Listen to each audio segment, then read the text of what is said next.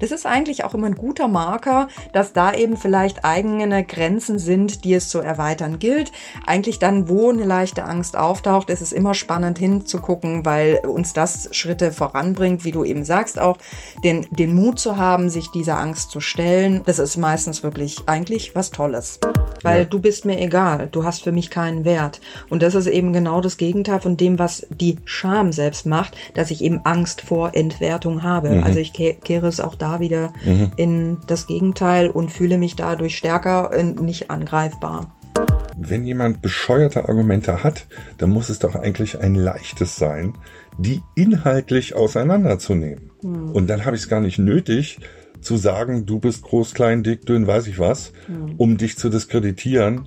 Wenn ich ohne Angst in Berlin Fahrrad fahren würde, ja. Oh dann wäre ich eigentlich, glaube ich, ziemlich sicher nach einer Fahrt tot. Ja. Ganz einfach so. ja. ja.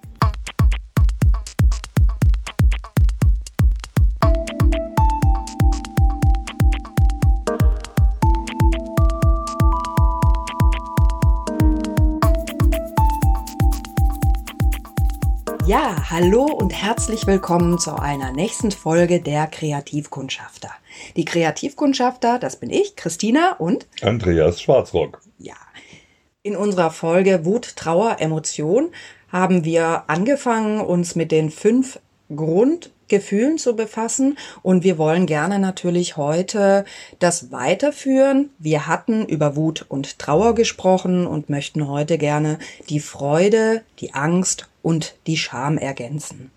Wir hatten ja über die verschiedenen Funktionen der Gefühle gesprochen und selbstverständlich haben Angst, Scham und Freude auch Funktionen. Wofür kann es halt gut sein? Die Angst macht zum Beispiel kreativ. Ich habe Angst vor irgendwas und denke mir eben Lösungen aus. Ja. Das finde ich immer wieder spannend, auch wenn ich dran denke. Ähm, habe ja viel als Lehrer oder Dozent gearbeitet dass etwas sehr einzuengen eben die Kreativität fördern kann. Also jetzt einengen in der Aufgabe oder was man benutzen darf oder was auch immer. Also dass dieses, wenn du eine Aufgabe ganz frei lässt, habe ich oft gemerkt, dass dann äh, die Leute große Schwierigkeiten hatten, was zu finden, weil sie dürfen ja alles. Ja. Und sozusagen die Angst, oh mein Gott, ich darf nur das oder das benutzen oder ja, irgendwelche Vorgaben halt, die haben dann auf der anderen Seite die Folge, dass die Leute sich was ausdenken, wie kann ich denn in dem Rahmen jetzt trotzdem meine Ideen durchsetzen und das, was ich im Kopf habe. Ja, das ist ganz interessant, weil es auch ein bisschen, je, also jeder tickt da ja so ein bisschen anders. Manche brauchen tatsächlich diese Einengung, weil sie sonst äh, vor lauter Bäumen den Wald quasi nicht mehr sehen, wenn es ja. zu frei wird. Und andersrum genauso, dass äh, ja, manche eben wiederum sich dann eben auch eingeengt fühlen.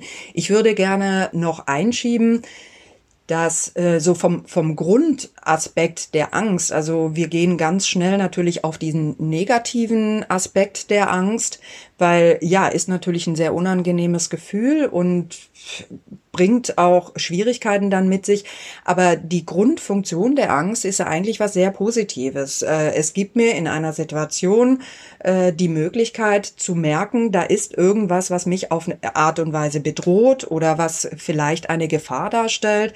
Es ist äh, angekoppelt an den Urinstinkt von ganz früher oder was einfach dienlich ist, zu erkennen, dass da irgendwas ist, wo ich ein genaueres Augenmerk drauf legen sollte, um zu erkennen äh, oder zu, zu erspüren, ähm, okay, was ist denn da los? um dann eben adäquat auch handeln zu können. Das heißt, eine Angst, wir kennen das alle, es fängt an irgendwie, mein, der, der Puls äh, wird höher, der Herzschlag äh, ähm, die Herzschlagfrequenz erhöht sich, äh, wir, wir fangen vielleicht an zu zittern oder sonst was, ja. Die Konzentration geht tatsächlich, wie du das gerade schon erwähnt hast, tunnelt sich auf eine Art und Weise ein der, der Körper schüttet auch äh, Botenstoffe aus. Äh, das vegetative Nervensystem ist in Alarmbereitschaft, äh, so dass wir die Möglichkeit haben, schnell zu fliehen oder auch schnell zu reagieren. Und erstmal ist das eben was sehr Positives, dass ich einfach erkennen kann, da ist was, äh, worauf ich mich mal kurz konzentrieren muss. Äh, stellt es eine Gefahr dar oder eben nicht? Und dann kann ich eben auch für mich entscheiden, okay, ja, Gefahr, hm, anders ausgedrückt ist vielleicht auch eine Herausforderung, wenn wir das in ganz normalen Alltagssituationen ähm, sehen oder auch Prüfungen oder sonst irgendwas. Es ist eine potenzielle Gefahr. Und wenn ich aber diese Angst als positive Kraft nutze, dann wachse ich über mich hinaus und kann mich erweitern, kann, wie du sagst, kreativ werden, äh, eine Lösung für mich zu finden, um äh, in eine Situation äh, einzusteigen oder eben auch ähm, für mich gute Lösungsansätze zu suchen. Das Problem entsteht eigentlich erst, äh, wenn es mich überwältigt oder wenn ich äh, kein, wenn ich quasi ins Opfer gehe, jetzt mal übertrieben gesagt, oder ich fühle mich hilflos. Ähm, es wird so groß, dass ich dem da keine, äh, keine, meine Handlungsfähigkeit eingeschränkt wird. Ja, ich denke, es kommt immer auf das richtige Maß an. Ja. Also wenn die Angst so groß ist, dass sie einen blockiert und dann wirklich wie das buchstäblich äh, hypnotisierte Kaninchen einen handlungsunfähig macht, dann ist es sicherlich zu viel. Ja. Ich habe aber auch die andere Seite erlebt. Ich habe ja, wie gesagt, viel unterrichtet und ich hatte das mal in einem Semester, das ist schon sehr lange her. Da war ich das, was Schauspieler nennen, unterspannt. Ja.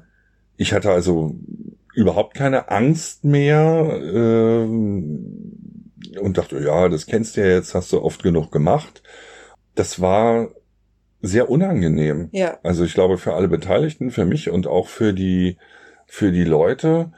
Seitdem schätze ich es, dass ich vor solchen neuen Dingen, ich nenne es immer so einen leichten Kribbel habe. Ja. Also das ist dann, das ist keine Angst, also dass ich jetzt vollkommen handlungsunfähig werde, sondern ich gehe dahin und habe eine, eben eine gewisse Spannung. Ich Ja. habe eben von Unterspannt gesprochen, also eine Spannung, die einen dann auch wieder ja agil und lebendig hält und eben offen macht und und eben wieder die äh, Kreativität fördert. Ich denke, Angst hat natürlich auch mit Mut zu tun. Ja. Wenn ich also wirklich mich auch weiterentwickeln möchte, dann muss ich irgendwo meine Angst überwinden. Ja, Ja. ich denke auch wieder, wie wir es ganz oft schon gesagt haben, es kommt immer auf das richtige Maß an. Ich denke jetzt irgendwie an diese Videoleute, die auf irgendwelche komischen Häuser oder Krane oder so steigen und Ja. sich dann in 300 Meter Höhe da filmen. Ja, die haben auch ihre Angst überwunden.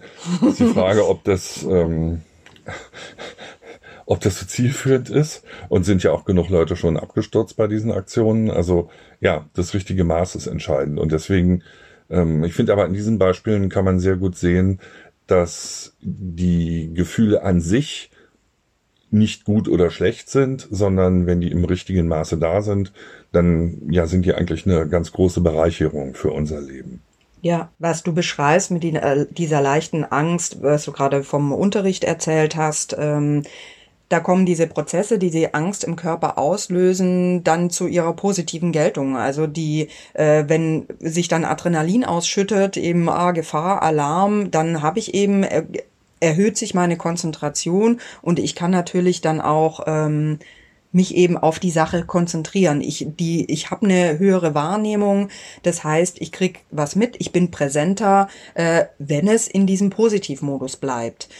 Und da eben, ich meine, wir kennen es alle, dann wird der, der Mund so ein bisschen trocken, wir ähm, haben keine Spucke mehr im Mund. Oh mein Gott, ich muss an meine Führerscheinprüfung denken. Ja, ganz genau. Da war die Spucke komplett weg. Ich habe Gott sei Dank trotzdem bestanden, aber das war schon recht hart. wenn äh, die diese äh, kleinen Ansätze dieser Angst, die äh, vorhanden sind, äh, können wir uns das eben dann auch zunutze machen und wie ich schon sagte, auch über uns hinaus wachsen äh, und Situationen meistern, wo wir uns vorher vielleicht gar nicht äh, gedacht haben, dass, dass wir dazu in der Lage sind. Und somit reift natürlich auch die Persönlichkeit und wir, wir können uns immer wieder erweitern, Erfahrungen sammeln. Und ich denke, das ist natürlich auch toll, wenn wir uns immer wieder so kleine Hürden setzen. Ah, oh, ah, da habe ich vielleicht Ängste oder so. Das ist eigentlich auch immer ein guter Marker, dass da eben vielleicht eigene Grenzen sind, die es zu erweitern gilt. Eigentlich dann, wo eine leichte Angst auftaucht, ist es immer spannend hinzugucken, weil uns das Schritte voranbringt, wie du eben sagst, auch den, den Mut zu haben, sich dieser Angst zu stellen. Das ist meistens wirklich eigentlich was Tolles. Da muss ich an meine persönliche Geschichte denken. Ich hatte eine Zeit lang wahnsinnige Angst vor Leuten zu sprechen. Ja. Oder irgendwie, also die Vorstellung, äh, in einen Raum zu kommen, wo ich niemanden kenne und sozusagen sich 40 Blicke auf mich ja. richten oder so, oh Gott, grausam, schrecklich. Ich werde gesehen. Ja, genau. Und ich habe das dann irgendwann ja für mich erkannt und das Vorhaben gehabt zu sagen, ich möchte das jetzt ändern. Also ich habe einfach keinen Bock mehr irgendwo äh, ja mir da in die Hose zu machen, wenn ich da irgendwo reingehe. Und im Grunde war das sogar der Motor, ja am Ende dann professionell ja hm. immer wieder vor Leuten zu stehen und eigentlich permanent in dieser Situation zu sein, dass Leute auf einen gucken und wenn man eben äh, den Unterricht macht, dann ist ja eine gewisse Verantwortung, wie das alles abläuft und ja. so. Ja, also das hat letztendlich im Grunde dazu geführt, äh, dass das ein ganz äh, wichtiger Bereich in meinem Leben wurde. Ja, ich finde es auch echt interessant, weil wir neigen natürlich auch immer dazu, wenn ich jetzt gerade mal dieses Bild äh, nehme, du äh, musst vor Leuten sprechen, dich schauen 40 beziehungsweise dann 80, pa 80 Augen an, ja, äh, dass wir dazu neigen, dann zu denken, oh, die, äh, die sehen, dass ich vielleicht was nicht ganz äh, ausgereift kann oder ich habe da eine Lücke, die sehen, dass ich nervös bin und so. Und wenn ich mein Mindset aber umdrehe oder verändere und mir vorstelle, da sitzen jetzt 40 Leute, die sind daran interessiert. Die möchten gerne wissen. Die kommen, weil sie äh, hören wollen, wie ich zu einer Sache stehe oder was ich dazu zu sagen habe. Sprich, ich pole das positiv, dann verändert sich das schon direkt. Dann werde ich auch meistens in der Körperhaltung direkt präsenter, weil ja, ich äh, bin bereit, euch von mein, mir, äh, mein Wissen zu teilen und so. Also kann man sehr weit ausführen, aber ich persönlich habe halt gemerkt, wenn ich dies positiv pole, wenn ich merke, es ist negativ gepolt oder Ängste werden dadurch natürlich auch eher verstärkt und ich pole es positiv in meinen Gedanken, ähm, dann hat es direkt schon ein, eine ganz andere Anknüpfung an mich. Also das macht natürlich sofort was. Genauso auch, wenn ich irgendwo in der Bahn bin oder sonst irgendwas und mich schaut jemand an dann neigen wir auch direkt zu, ja, was guckt denn der so? Äh, oder er habe ich irgendwas im Gesicht oder sonst was? Vielleicht guckt er mich aber auch einfach nur an, weil er interessiert ist, weil ich irgendwie eine positive Ausstrahlung habe, weil er mich sympathisch findet oder oder, ne? Also es hat sehr viel auch mit sich selbst dann zu tun. Ist es mit Ängsten, die so groß geworden sind, dass sie einen wirklich handlungsunfähig machen? Da gibt es natürlich verschiedene Ängste. Entweder sie sind dann äh, an irgendwas gebunden, wie jetzt, weiß ich nicht, äh, Klassiker irgendwie Angst vor Spinnen oder im Fahrstuhl oder so. Arachnophob. Ach, Ganz wie schön, dass ich dieses Wort jetzt mal endlich unterbringen darfst mal sagen. Ja. genau. Oder es gibt natürlich auch diffusere Angst, so generell, ich habe Angst, äh, nach draußen zu gehen. Äh, okay, das ist dann schon, da wird es dann schon sehr groß. Äh, oder ich habe Angst vor äh, in auf großen Plätzen zu sein oder oder. Das sind dann schon wirklich Zustände, sage ich mal, die gibt's natürlich auch in sehr unterschiedlichen Abstufungen, aber wenn ich merke, es fängt an, mein Leben einzuschränken mhm. oder so, ja, äh, es wird immer größer, es entsteht dann sogar die Angst vor der Angst. Mhm. Oh, es könnte ja passieren. Ich kann nachts nicht einschlafen. Oh Gott, ich habe schon Angst ins Bett zu gehen, weil ich kann ja nicht einschlafen.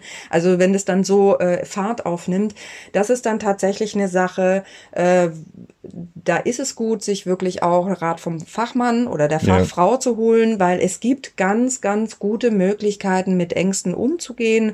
Es gibt sowas, dass man, wenn es jetzt zum dieses Beispiel mit der Spinne oder dem Fahrstuhl, da kann man dann äh, sehr gut zum Beispiel verhaltenstherapeutisch rangehen. Das hört sich immer so groß an, aber man nähert sich einfach dieser Situation an. Ähm, da ist vielleicht eine Spinne oder nur die Idee einer Spinne äh, und da, da fangen schon diese Angstsymptome Symptome an, mit Zittern, Adrenalinausschub, Schwitzen, Schweiß, Herzklopfen und so weiter. Und man versucht dann, es nennt sich Konfrontationstherapie, man geht dann da ganz langsam ähm, mit äh, diesem Objekt quasi in Verbindung und schaut, dass äh, was passiert, der Körper reagiert und irgendwann hört der Körper, bauen sich diese Stoffe auch wieder ab und man merkt, es passiert ja nichts. Und dieser Lerneffekt, der wird sich natürlich dann zunutze gemacht. Man bei Angst ähm, auch die, in den leichten Formen kann man auch sehr, sehr gut mit Entspannungsverfahren arbeiten, äh, weil äh, die, die Angst ähm, läuft quasi, wenn man es mal vom vegetativen Nervensystem aus betrachtet, im Sympathikus ab, also alles an Erregung und so weiter ist da. Die Entspannung ist aber im Parasympathikus, also der Körper lässt los. Das heißt, beides kann nicht parallel äh, stehen. Also entweder wir haben das eine oder das andere. Und je entspannter ich bin, desto weniger greift eine Angst. Also ich kann einfach einen Umgang damit lernen. Und da gibt es ganz, ganz gute Möglichkeiten. Und Ängste sind auch viel, viel weiter verbreitet, als man denkt. Klar, die Leute sprechen da nicht so gern drüber. Ähm, aber man kann da extrem gut mitarbeiten, wenn ich erstmal rausgefunden habe, was ist es denn überhaupt. Aber wie gesagt, wenn es größer wird, dann ist es auf jeden Fall gut, sich auch eine Unterstützung zu holen. Oder mit Hypnose oder oder. Hm? Ich muss jetzt daran denken, dass zum Beispiel, wenn man irgendwie ja einen Verkehrsunfall hatte oder sowas, dass man dann gleich wieder sich hinsetzt und wieder aufs Fahrrad steigt oder so. Sonst besteht, denke ich, die Gefahr, dass man, dass das irgendwie einschleift und dass es dann, je länger man das abwartet, also dass man wieder eine, eine positive Erfahrung macht, die man ja. dagegen setzt und dass das dann eben verhindert, dass sich diese, dass die Erfahrung so stehen bleibt. Das ist ja im ja. Grunde die Konfrontationstherapie. Ja, genau. Mm, es ist natürlich auch nicht für jeden immer möglich, dann direkt diese Hürde zu überwinden äh, und sofort wieder drauf zu gehen, aufs Fahrrad oder äh, wohin auch immer, ähm, so dass äh, es auch einfach Menschen gibt, die sind dann erstmal so platt und da ist eben die Angst und dann die Angst vor der Angst, dass, äh, dass es eben dann nicht direkt möglich ist. Und es ist aber auf jeden Fall gut, sich dann langsam wieder ranzutasten. Wenn man merkt, ich krieg's selber nicht hin mit dem Fahrrad irgendwie, dann hat man vielleicht einen Freund, einen vertrauten Menschen, der einem dabei stehen kann. Und wenn es sich aber schon so festgesetzt hat, ähm, dass, dass das dann einfach so stark wird, dann ist es eben gut, wirklich äh, mit jemand in Kontakt zu treten, der sich damit auch dann auskennt. Das Fahrradbeispiel finde ich aber auch ganz schön, weil auf der anderen Seite, wenn ich mir vorstelle, wir sind ja nun in Berlin, wenn ich ohne Angst in Berlin Fahrrad fahren würde, ja. oh dann wäre ich eigentlich, glaube ich, ziemlich sicher nach einer Fahrt tot. Ja. einfach so. Ja. ja. Ja. Ja, es fördert in dem Moment einfach die Konzentration. Ähm, wobei ich das Gefühl habe, es fahren ganz viele Menschen da draußen, gerade hier in der Stadt, angstfrei rum, weil eben keine Konzentration ist. Da ist, äh, ach ja, nach mir die Sintflut. Ähm, na gut, aber anderes Thema. Mhm. Ja, oder ich sitze eben in einem Panzer. Ja. Nennen wir ihn SUV. Und, dann ist es äh, mir eh egal. Dann ist es mir eh wurscht, genau. genau. Also, mh. ja, das finde ich wirklich ganz spannend. Ich meine, soll ja jeder äh, das Auto fahren, was er möchte. Das ist ja super äh, in Ordnung und es äh, sind ja auch schicke Wagen und so weiter und so fort.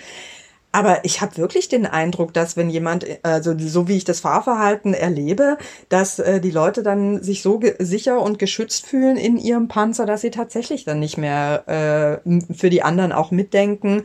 Äh, klar ist es der Wunsch immer groß, ich muss eben nicht für die anderen mitdenken, aber im Straßenverkehr, wo solche viel, so viele Menschen äh, unterwegs sind, gerade in so einer geballten Ladung wie jetzt hier in der Stadt, aber auch ja in anderen Städten, ja, schwierig. Also dazu fällt mir noch ein, dass ich mal vor vielen, vielen Jahren an so einer Performance mitgemacht habe und dazu gehörte, dass äh, ein paar Leute sich so Football-Klamotten, American Football-Klamotten angezogen haben. Ja. Und was das allein gemacht hat, diese ja, Protektoren am Körper zu haben, mhm. wie das das ver verändert hat, das gesamte Verhalten. Ja. Eben, ja, du musst eben keine Angst mehr haben, du haust dir nicht die Schulter kaputt oder du hast ja auch einen Helm auf, du kriegst nichts ins Gesicht. Das macht schon was mit dir, ja. Und insofern, wie gesagt, ich habe keinen SUV, werde mir auch nie einen besorgen. Äh, aber ich, denke, das ist nicht unabhängig. Hm. Äh, wo ich, also ich stelle mir vor, wenn ich auf so einem, das habe ich jetzt noch nicht gemacht und irgendwie auch in der Zukunft nicht wirklich vor, auf diesen wunderbaren E-Rollern da mal zu fahren. Das sieht immer so wackelig aus, wenn ich das bei irgendwelchen Leuten sehe. Da bin ich ja auch relativ groß. Hm. Also das ist so, so instabil. Ähm, da krieg ich schon vom, vom Hingucken äh, irgendwie Angst. Ja, aber irgendwie auch cool. Also das hat halt auch mit ein bisschen mit diesem Adrenalinschub zu tun und so. Manchmal ist das ja auch ein bisschen spannend und es ist tatsächlich wie, weil das Stichwort Helm, das du gerade sagtest, es gibt tatsächlich auch schon Studien darüber, dass äh, Leute, die äh, immer mit Fahrradhelm zum Beispiel fahren, ich meine, ist ja auch wunderbar und in Ordnung, aber dass man festgestellt hat, erstens die Leute, die den Helm tragen, werden etwas angstfreier, weil sie sich mhm. besser geschützt fühlen und dass auch Autofahrer und andere Verkehrsteilnehmer sie anders wahrnehmen, beziehungsweise nicht mehr so drauf achten, weil sie. Äh, äh naja, der von, hat ja einen Helm. Genau, der ist ja geschützt. Ja. Also, dass es gar nicht unbedingt so positiv äh, aufgefallen ist in den Studien. Also, es ist schon interessant, was das psychologisch macht. Also, auch da, ja, also, wenn man das dann so mal. Ähm, sehen möchte, ist, dass die, wenn die natürliche Angst äh, einfach mit bleibt, ist es durchaus ein guter Marker, eben Situationen besser für sich selbst einzuschätzen. Ja.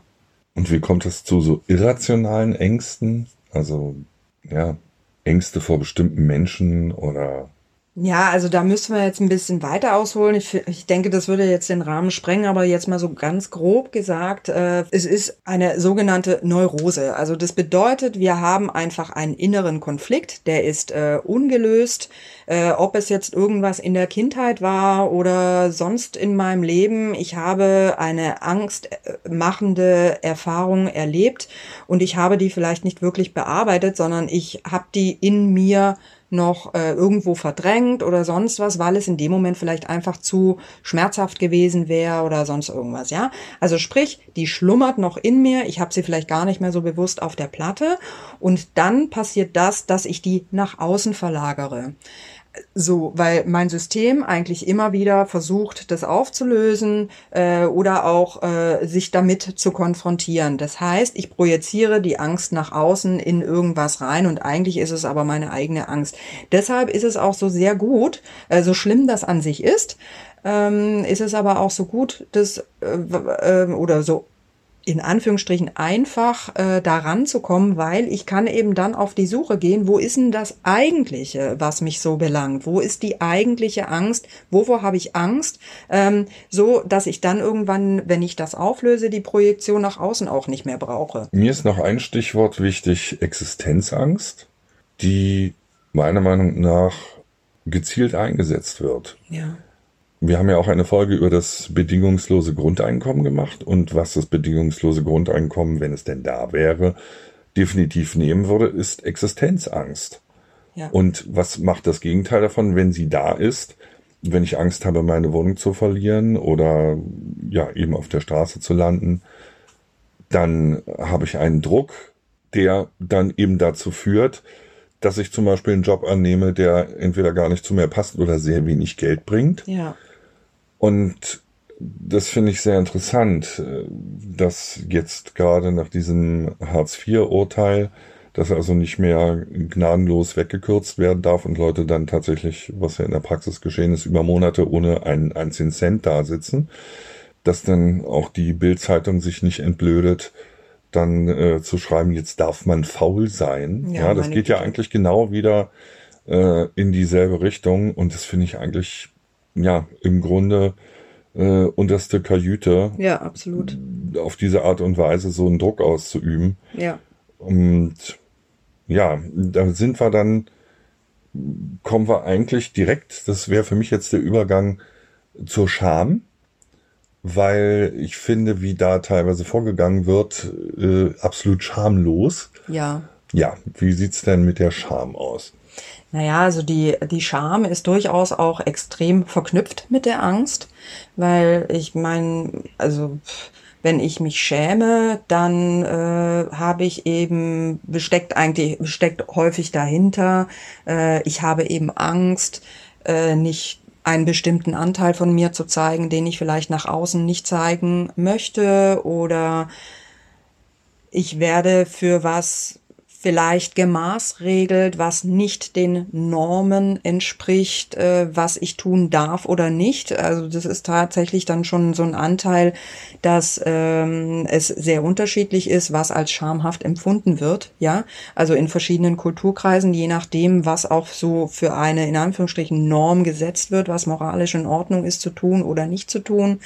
Die Reaktion, wenn ich mich schäme, oder eine schamhafte Situation erlebe. Also die körperliche Reaktion ist äh, ziemlich ähnlich wie bei der Angst. Also auch äh, die, ich kriege Herzklopfen, mein, äh, mein System gerät auch in eine Art Fluchtmodus. Ich will eigentlich mich aus der Situation entfernen. Das heißt, äh, die Muskulatur durchblutet sehr. Wir kennen das, äh, manche Menschen erröten.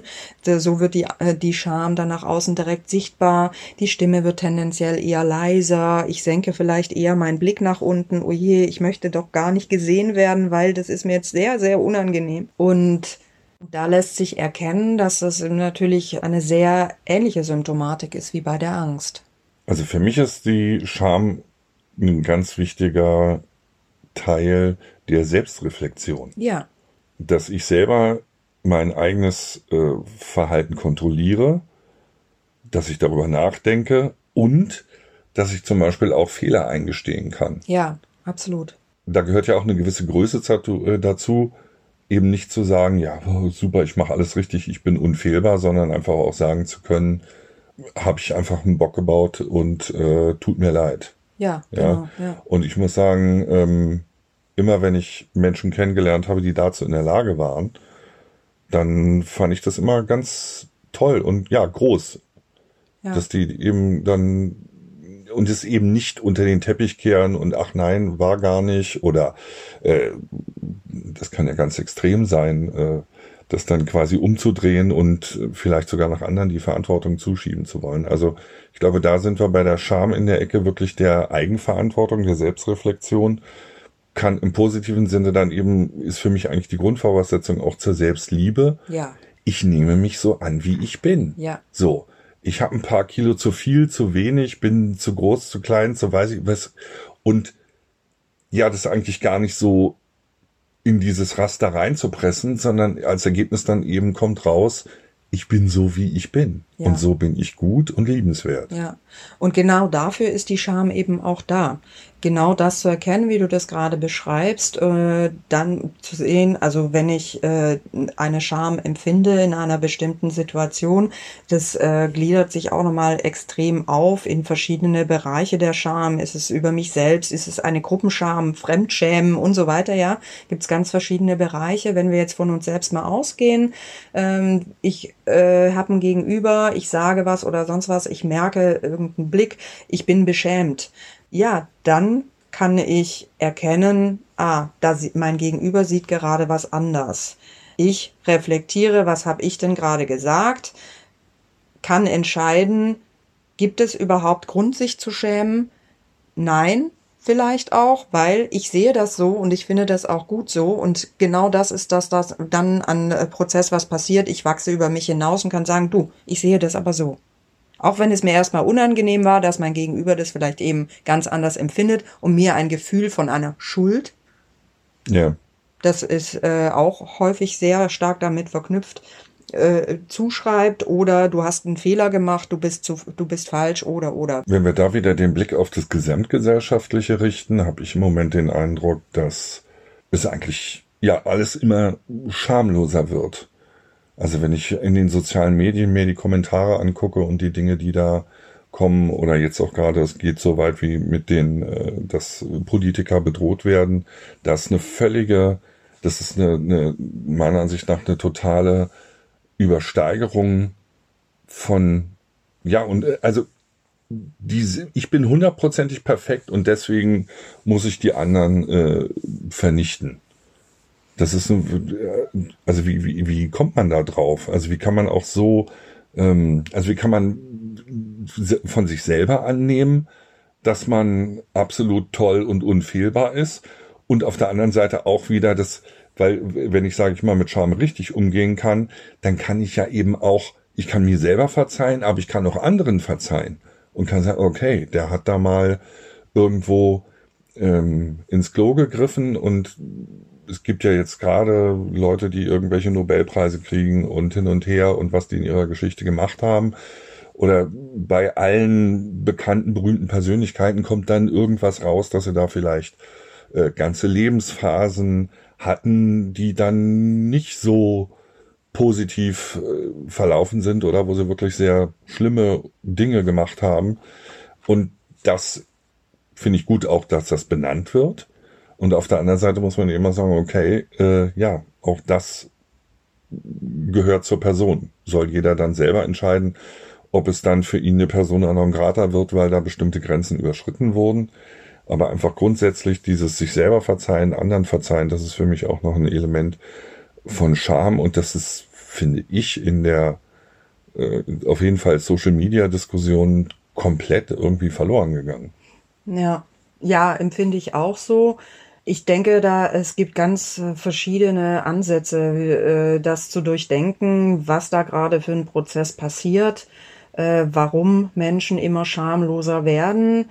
Wer entscheidet überhaupt, was ist schamlos? Das ist auch nochmal so eine Frage, ne? Wenn ich äh, so das, was du jetzt gerade beschreibst, aus diesem Schamgedanken raus mal denke, gibt es da auch wieder eben Möglichkeiten, dass vielleicht ein Mensch, der nach außen schamlos wird, also der sich schamlos nach außen verhält, äh, gibt es eben dann die Theorie, okay, er hat vielleicht eigene Scham erlebt und kehrt es jetzt ins Gegenteil. Mhm. Also dass er das auch wiederum nach außen äh, dreht und sich dann ähm, somit äh, quasi, wie man immer so schön sagt, auf die Seite des Aggressors stellt. Ja, mhm. also sich damit verbindet und somit äh, das eigene quasi überdeckt, beziehungsweise das dann kompensiert in so ein Verhalten, um auch das Gefühl, was, was so innerlich entsteht, in dieser Machtlosigkeit, Angst vor Ablehnung, äh, was ein Schamgefühl ja auch beinhaltet, vielleicht sozial ausgegrenzt zu werden oder so, äh, dass er das eben in diese Stärke umkehrt, um auch nicht mehr so angreifbar zu sein oder um eben auch dieses Gefühl von Machtlosigkeit nicht mehr zu empfinden. Oder auch wenn wir jetzt in äh, eine ähm, in so eine Gruppendynamik mal reinschauen. Ja, es sind häufig ja auch dann äh, Gruppierungen, die anfangen, wirklich gegen was anderes vorzugehen oder sich schamlos, respektlos äh, verhalten.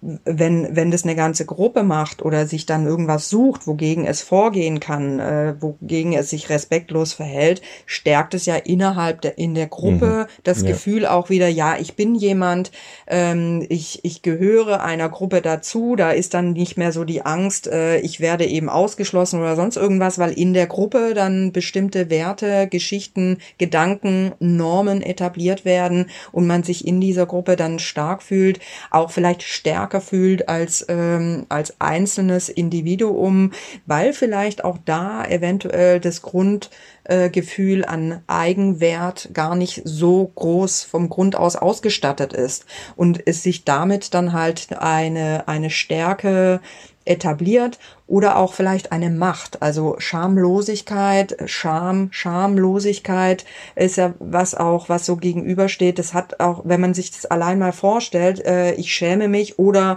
ich bin schamlos. Das hat einen anderen Status. Also es hat auch was mit Macht zu tun, ja, sich dann gegen was zu stellen oder ähm, über Grenzen hinweg zu gehen. Äh, das, ja, das ist eine sehr spannende Nummer und ich denke, es gibt ganz viele Ansätze, wie man das denken kann. Es hat für mich auch einen Teil von, ihr seid mir scheißegal. Ja. Ja. Ich Und, stelle mich über euch, also so ein bisschen auch. Mm, weiß ich nicht, ob das hierarchisch ist, aber auf jeden Fall ist mir total wurscht, mhm. was ihr macht. Und mh, mm, ja, ich entwerte eigentlich auf eine Art und Weise mein Gegenüber. Mhm. Auf eine Art.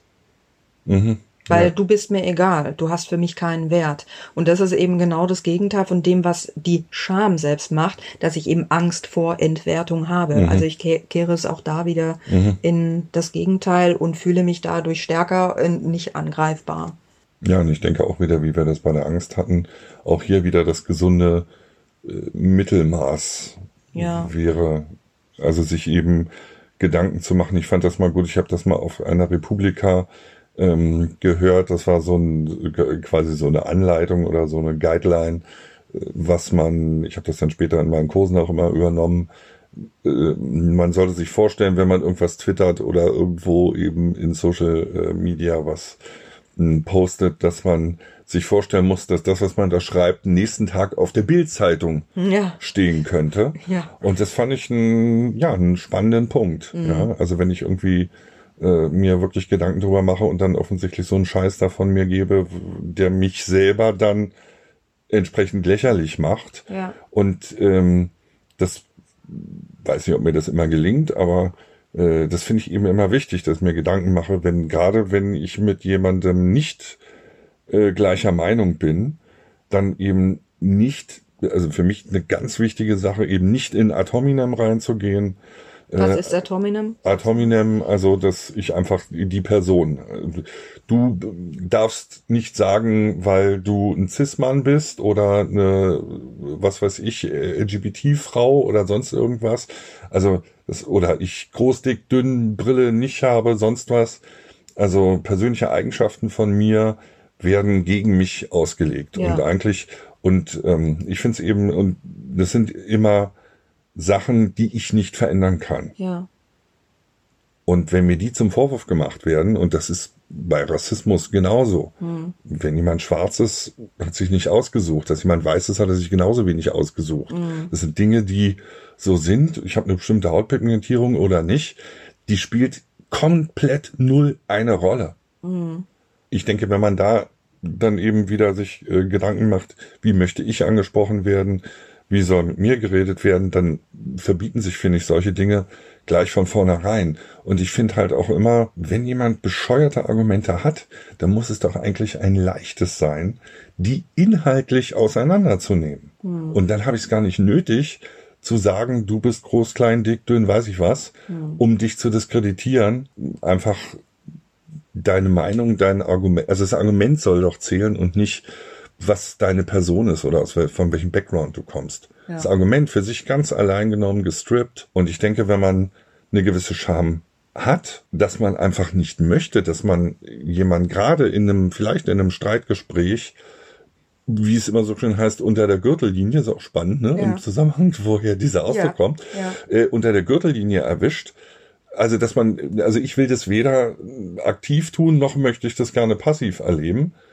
Äh, gelingt leider nicht immer. Also äh, passiv habe ich schon erlebt, dass ich dann auch manchmal bei irgendwelchen Antworten denke, äh, hallo, äh, wie jetzt. Aber auch hier wieder kann man dann eben sehen, dass die, dass die Scham da ein gutes Korrektiv sein kann, dass ich mich selber beobachte, mir mich in den anderen reinversetze, überlege, was, was könnte den verletzen. Ja, wo sind unsere, wo ist meine Grenze und wo ist dessen Grenze? Ja, ein sehr wichtiges Grundgefühl. Dann bleibt uns jetzt noch die Freude. Die Freude, das Gefühl, wo, glaube ich, die wenigsten mit erstmal äh, von vornherein ein Problem haben. Aber auch hier gibt es, denke ich, wieder äh, zwei Seiten. Also was ich ganz toll an Freude finde, ist die Wertschätzung, ja, die auch wieder gegen einen selbst gerichtet sein kann oder gegen andere. Klingt komisch, ne? Wert, Wertschätzung gegen andere richten. Aber ich finde das mal, ich drücke das mal Vielleicht- absichtlich so aus. ja, Und ja, etwas, wenn etwas richtig ist, schön ist, dann bestärkt es uns darin oder auch anderen eine Freude zu machen. ja, Die freuen sich und dann habe ich die Rückmeldung, okay, äh, in die Richtung kann es weitergehen. Da passt irgendwas. ja. Und die Freude ist auch so ein, ach, es ist einfach so ein schönes Gefühl. Daraus kann so schön viel ent entstehen, erwachsen. Es bereitet so den Boden für Wachstum, finde ich immer. Wenn ich mich freue, dann kann ich lieben, ich kann geben. Äh, die Freude hat eine Leichtigkeit. Sie steht in Verbindung mit dem Element Luft. Das heißt, ich kann tänzeln, ich kann äh, lachen und äh, es ist eben was sehr, sehr Positives. Und auch wenn ich äh, mich freue, wenn ich ähm, Freude empfinde, wachse ich automatisch auch so. Ich stehe, ich strahle das aus aus jeder Pore meines Seins, sage ich jetzt mal. Ähm, das heißt, es entsteht auch ein Charisma um mich herum. Die Leute nehmen das wahr. Und wenn ich glücklich bin und mich freue, dann strahlt es auch extrem nach außen ab. Äh, Menschen äh, sind man, also ich finde es ganz schön, wenn ich Tage habe, wo ich so äh, eben so freudig durch die Stadt flitze, dann ist das auch total toll, weil man automatisch ohne irgendwas Spezielles noch zu tun Menschen auch äh, so aus den am Gram vielleicht rausreißt und plötzlich drehen sie sich um und lachen einen an und freuen sich so über die Freude und nehmen da was mit und das freut mich persönlich dann natürlich noch mehr, wenn ich dann ein Strahlen äh, bekomme. Ja, ich denke, die Freude kann einfach auch oder ist für mich ein, ein Wegweiser. Ja. Die Dinge, die mir Freude bereiten, da sollte ich vielleicht nochmal weiter gucken und äh, da dranbleiben. Also Ja. äh, wunderbare ähm, Richtungs, äh, ja, Richtungsgeber oder Wegweiser. Und der Humor hängt ja da auch dran. Ja, Ja, und es macht, macht auch anderen Freude und äh, ich finde es immer wieder herrlich, wenn ich gut drauf bin. Ähm, also wer mich persönlich kennt, der weiß, dass ich sehr gern auch auf Leute zugehe und eigentlich, ich weiß gar nicht, wo ich da mal irgendwie angeeckt bin oder so. Ja, also mir macht's auch, es macht auch totalen Spaß, mir, also anderen Leuten Freude äh, zu bereiten. Ja, auf jeden Fall. Ich meine, es gibt natürlich auch Menschen, die können Freude wiederum, also so skurril das ist, die können Freude nicht so gut aushalten. Also wenn das Gegenüber gute Laune hat, freudig ist, weil man spiegelt ja dann auch unter Umständen, dass da vielleicht eine Mu- Miesmuschel am Start ist, ja, äh, dass äh, dann schwierig ist.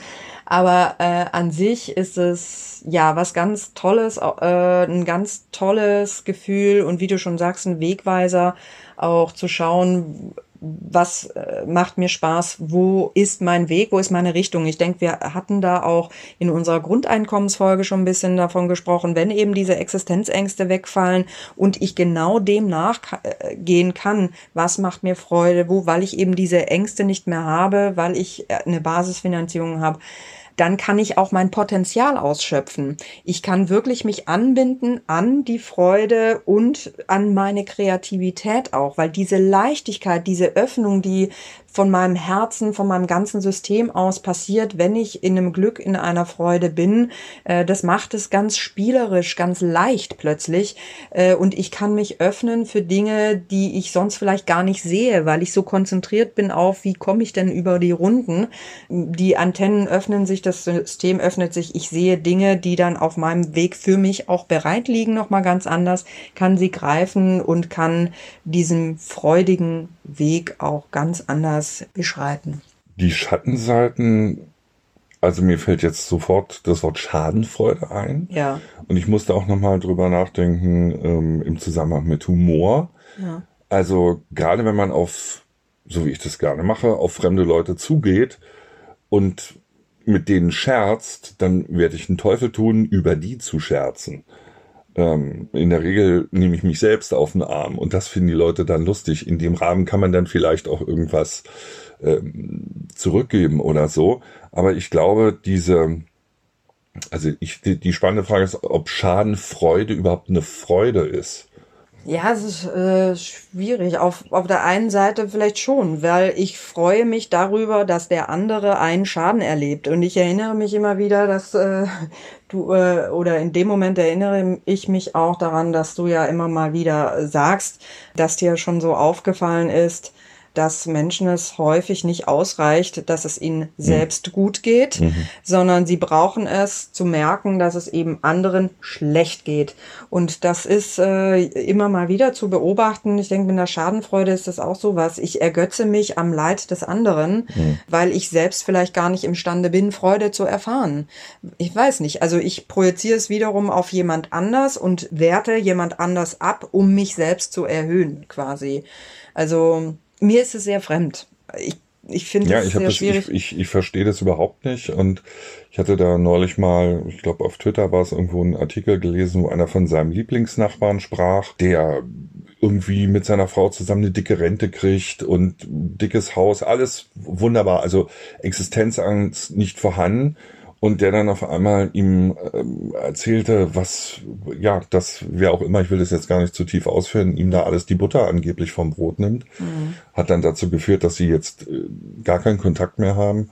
Also das ist auch was, was ich nicht nachvollziehen kann, wirklich, also nachvollziehen sowieso nicht, aber nicht nachempfinden kann, warum, also das war in, in, in meiner persönlichen Entwicklung für mich eine völlig neue Sache und ich habe das wirklich tatsächlich beim Online-Zocken irgendwann bemerkt, dass es den Leuten tatsächlich gar nicht darum ging, irgendwelche to äh, tollen Sachen zu haben, ja, irgendwelche Gegenstände, die man da irgendwie gewinnen oder erspielen kann, sondern viel wichtiger war, dass es bestimmte Leute nicht haben. Mhm.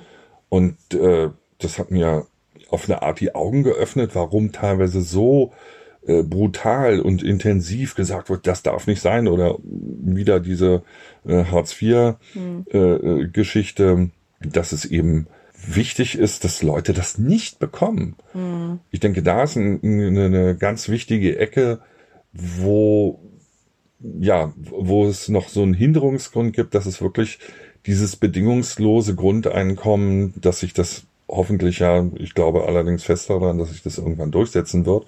Aber ich glaube, das ist die Hürde, wo wir irgendwie drüber müssen, dass dieses, weil das geht natürlich verloren. Ja, mhm. ja, dann, dann haben das alle und ich kann mich nicht äh, daran ergötzen, äh, ja, dass jemand, dass es jemandem schlecht geht. Das geht verloren, aber äh, da habe ich ehrlich gesagt kein großes Problem mit. Mhm. Ja. Ja, also ich denke mal, wir können da noch ganz viel drüber reden, weil es ist einfach, äh, es gibt so unglaublich viele Bereiche, wo das dann spürbar wird oder man kann es durch ganz unterschiedliche Blickwinkel natürlich nochmal betrachten. Ähm, aber vielleicht so als ersten Eindruck schon mal. Wir, wir freuen uns natürlich wahnsinnig, wenn ihr wieder äh, auch äh, Kommentare hinterlasst und uns teilt. Und ich würde das mit der Freude gerne nochmal zum Schluss ins Positive umkehren. Wir freuen uns wahnsinnig auch an dieser Stelle nochmal äh, gesagt über unsere neuen Hörer. Wir haben ein bisschen Zuwachs bekommen und Menschen, die sehr interessiert sind an, wie wir die Themen aufarbeiten. An dieser Stelle auch nochmal ein herzliches Willkommen zu unseren Hörern äh, nach Österreich und in die Schweiz. Ja, also vielen Dank fürs Zuhören. Wir freuen uns, wie schon gesagt, über jedes Teilen, über jedes Weitergeben und sagen Tschüss bis in 14 Tagen. Ein wundersames Tänzeln in Freude da draußen. Bis dahin. Ciao.